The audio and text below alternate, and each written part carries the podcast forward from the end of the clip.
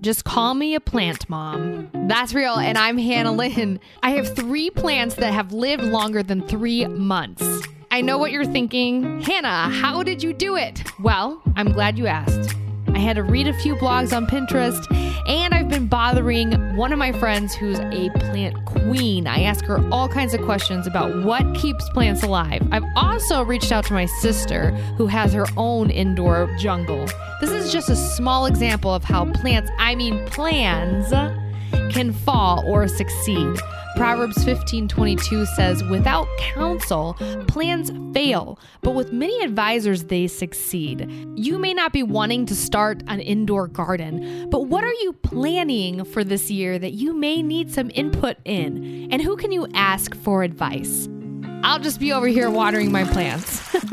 That's real, and I'm Hannah Lynn. More on Instagram at That's Real Radio.